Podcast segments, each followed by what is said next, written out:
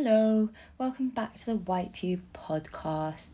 It is Sunday, the 30th of January 2022. I am ZM, and before I introduce this week's text, a little note.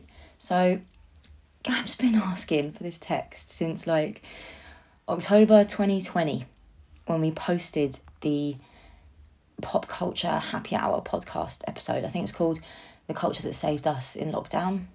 Not sure. But um I agreed to write it at the beginning of January this year in our like Happy New Year admin meeting. And I've been thinking about it and thinking about yeah, just thinking about it. And now it's finished. I'm just very like embarrassed to be posting it. We were joking about this and I said, Oh, I feel like I'm posting my nudes and honestly, I feel like it's actually worse than that. I think I'd actually rather show my whole entire bum on grid than post this, but it's too late now. It's already written. And Gabrielle, if you're listening to this, I hope you're happy. So, here's this week's text. It's called On Yearning Period Dramas and Hot Vibes. I have always struggled with deadlines and cut offs. I hate a clean break if I'm in charge, they are always, always messy. I always text my ex. I always ghost in the end. I always dip early if they use the crying, laughing emoji or any monkey emoji variation, but specifically the one with his hands over his eyes. I always want to fundamentally remain a mystery to readers and to lads, the two genders, because messy is best. I love the drama of deep and untamable emotion. It gives me something to write home about to the WhatsApp group chat, something to work with, something to feel. Messy is generative, energetic. The rugged landscape of my heart.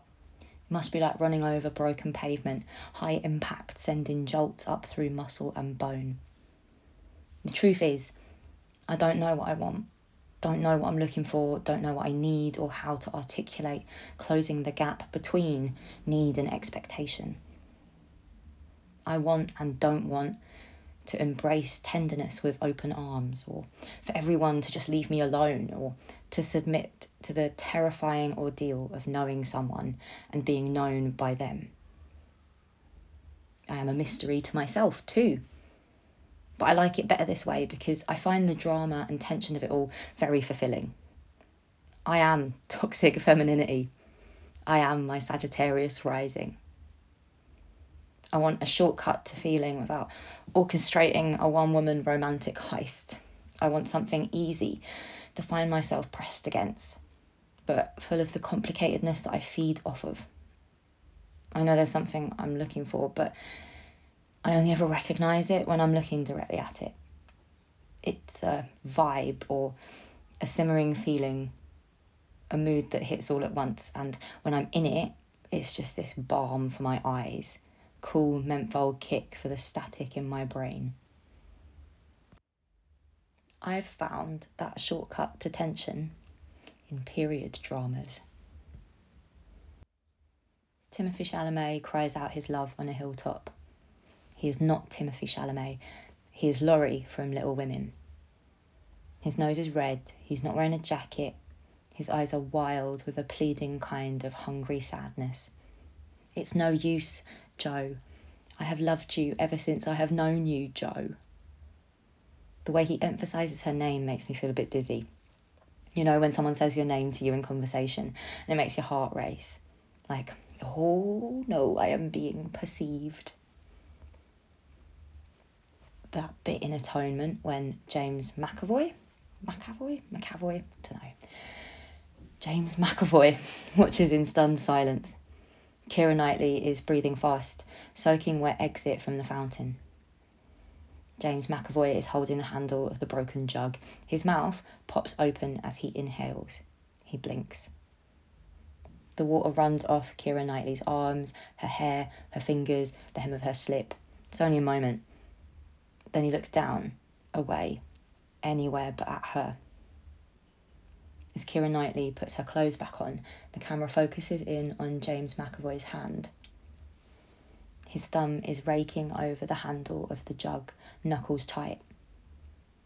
I think he is holding his breath in his chest. As she walks away, he, he sits down on the fountain's edge, places the flat palm of his hand softly against the surface of the, wa- the water. As Pride and Prejudice adaptations go, I don't get Colin Firth exiting the lake, but I really do get the Matthew Macfadyen, I think that's how you say his name, Matthew Macfadyen hand flex. You know the one. The one where they've just spent the last scene bickering in the library, but Mr. Darcy helps Lizzie into the carriage with his ungloved hand and she takes it without thinking. They touch, hands clasped, skin on skin for the first time. Just as she realizes what's happened, he turns and walks away. She looks back at him with an intense face, like she's surprised, but it's a powerful confusion too. Out of her eyeline, the camera pulls in tight. Mr. Darcy flexes his hand, open, tight fingers splayed for a beat. Nothing more. The hottest part of Bridgerton isn't the loud, dramatic sex scenes. Certainly isn't the bit where they fuck on the concrete stairs. It's the friction of Daphne and the Duke yearning for each other and not having the emotional vocabulary to articulate it to each other. The hottest bit of Bridgerton is the breaking point when the Duke yells, I burn for you at Daphne in front of a roaring fire.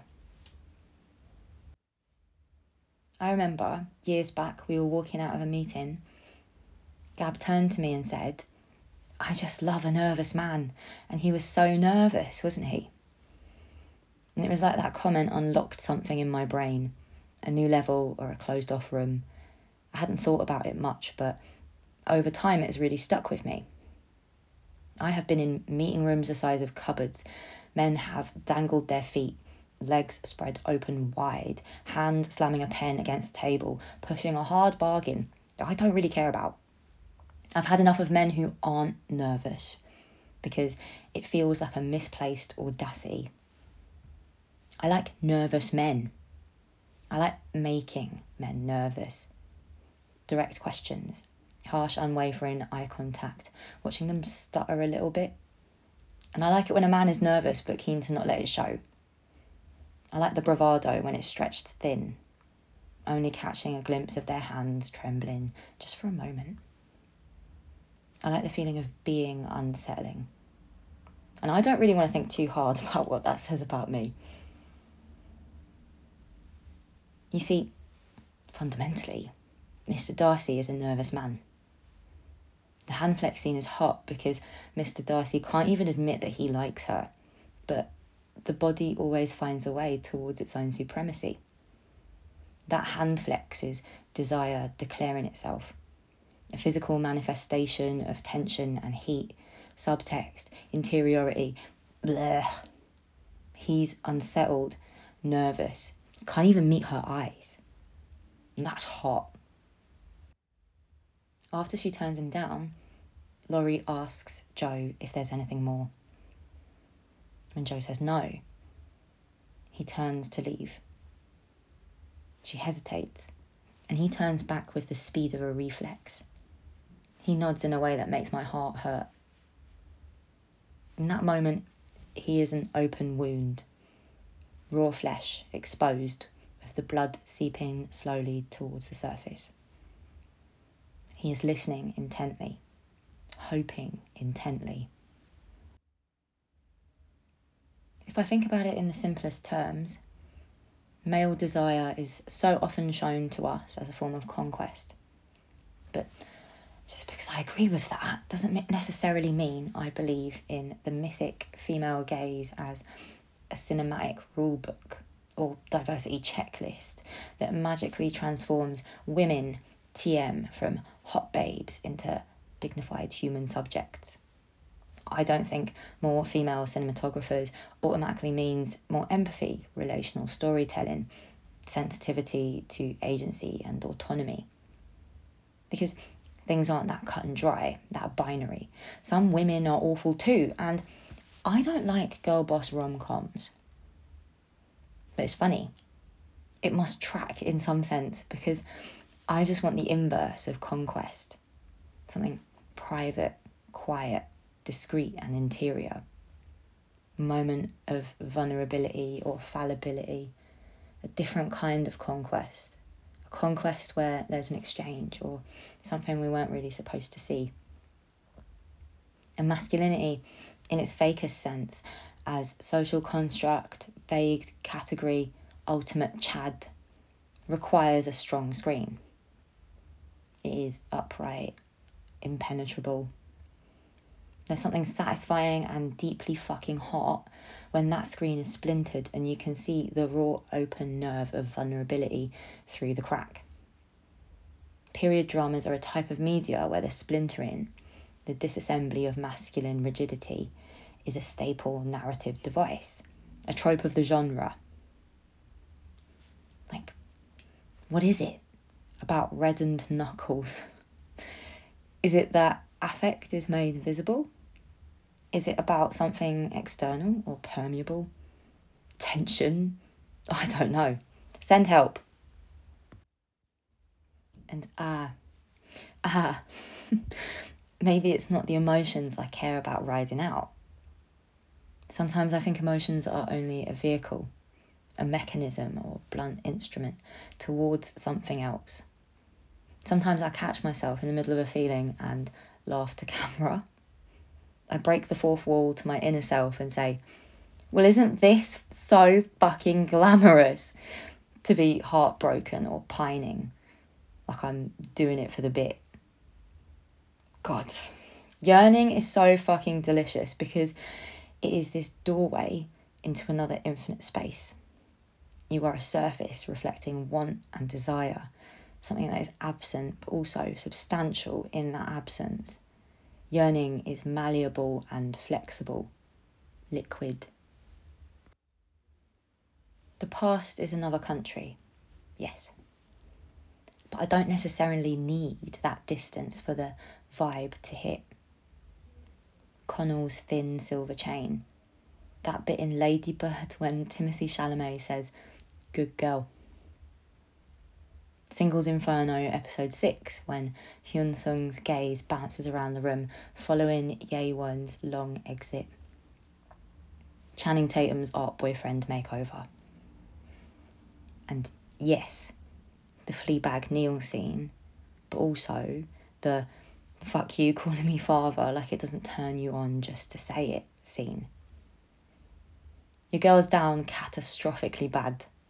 It's the female gaze, Wattpad fanfic, Dipsea, the Hinge voice note feature, the sexual tension between me and Coach Bennett from Nike Run Club on the four mile guided run. How Loki is a million times hotter than Thor, and I have no idea how or why. I'm lying. I know exactly how and why. Maybe this one is too far. But I think there is something about rumbling, blown out landscapes too. Am I just feral? Or are rolling hills and the open sky part of this as well? The sea, unchained, crashing against land. If you say Laura Mulvey three times into a mirror at midnight, she'll appear behind you and shout, Analysing pleasure or beauty annihilates it. So, Laura Mulvey, Laura Mulvey, Laura Mulvey. Maybe this is a gushing love poem for heterosexuality. That's so embarrassing. But fine. Maybe I'm only comfortable holding intimacy at a distance ironic distance or physical or mental distance. That's so tacky. But fine. Maybe I am actually, really, for real, in my Fleabag era. And I just want someone to tell me what I want.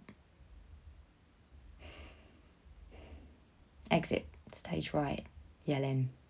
Yearning is an ontological state